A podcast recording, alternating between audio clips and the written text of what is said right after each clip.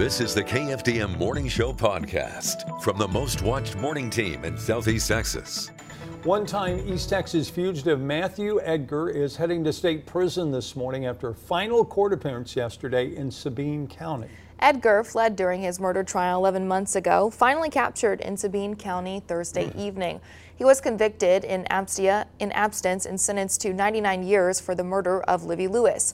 But Tuesday, Edgar faced the consequences of his crime as friends and family delivered victim impact statements. Maya Caleb reports they say there's some peace in knowing Edgar is finally going to prison.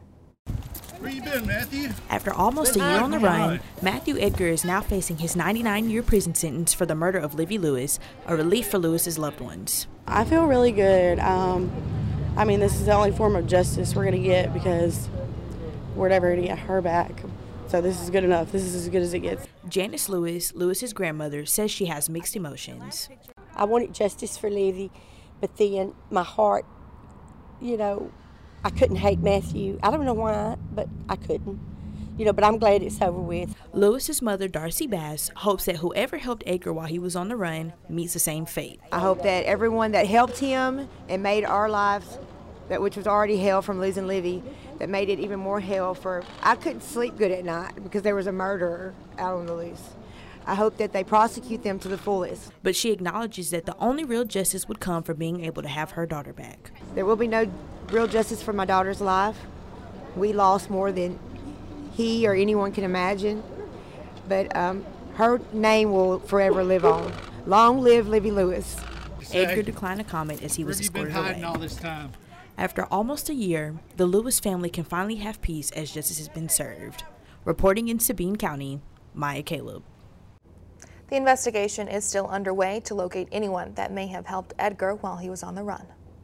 Authorities in Harris County investigating the shooting death of a mother and her six-year-old daughter. Early reports indicate the woman killed her daughter before taking her own life in a Houston suburb yesterday.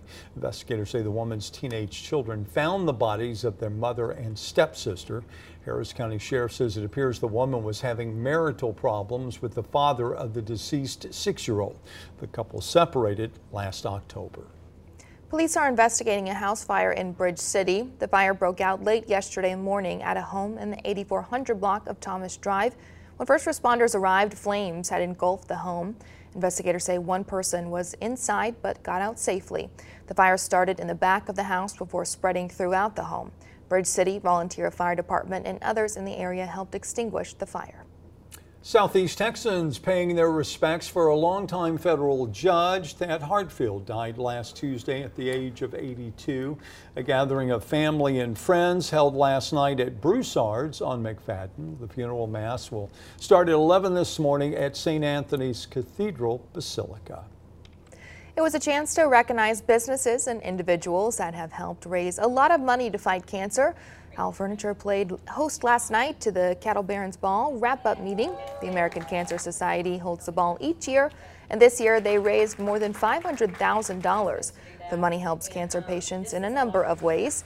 A partner at Howell Furniture says it's fulfilling to get involved, and she encourages other businesses to do the same thing myself and my two partners have all been either um, affected personally or have lost a close loved one due to cancer. As a business owner in this community, um, I would just encourage other businesses to get involved and don't wait till that affects you, till, a, till a, something affects you. Do it now and be a part of it going forward because you just don't ever know. Literally, from one day to the next, your life can be changed.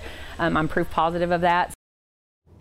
The donations help the Cancer Society provide a number of local services, all free to patients. And now, your daily weather forecast from the Southeast Texas Weather Authority.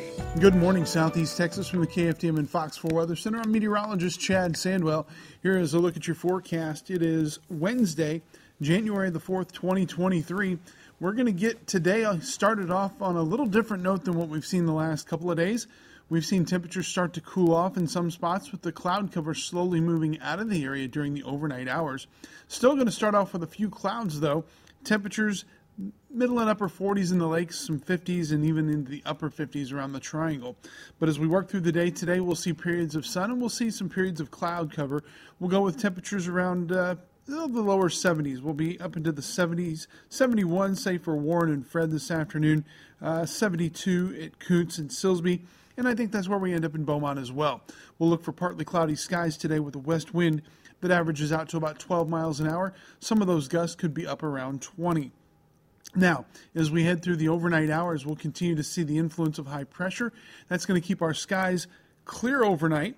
We'll look for the next couple of nights to see temperatures dip into the middle and upper 40s, and that's going to be pretty much area wide. Certainly, we could see a little bit cooler weather up toward the lakes, but averaging out to the 40s overall for both Thursday and also Friday morning. We'll also see plenty of sunshine both of those days, so temperatures are going to stay in the 70s as the forecast models have not been doing a real good job indicating high temperatures over the last few days. Yesterday in Beaumont, officially at Jack Brooks Airport, 82, a high temperature, and that was a record for January the 3rd. Excuse me. As we continue on to the weekend, we're going to track another cold front across the Lone Star State. It'll start out Friday in the Panhandle and slowly work towards the southeast. As we head throughout the day on Saturday, we'll look for increasing clouds, and by the end of the day, maybe a 30 to 40 percent coverage of showers. As temperatures on Saturday ahead of those rain chances could make their way into the middle and upper 70s, so it's going to be pretty warm to start the weekend.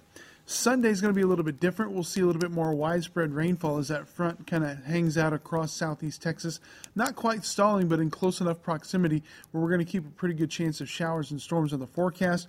We'll go with a 70% coverage to close out your weekend. But early next week, the sunshine does come back on Monday and Tuesday. We'll see lows in the low 50s and highs right around 70 degrees.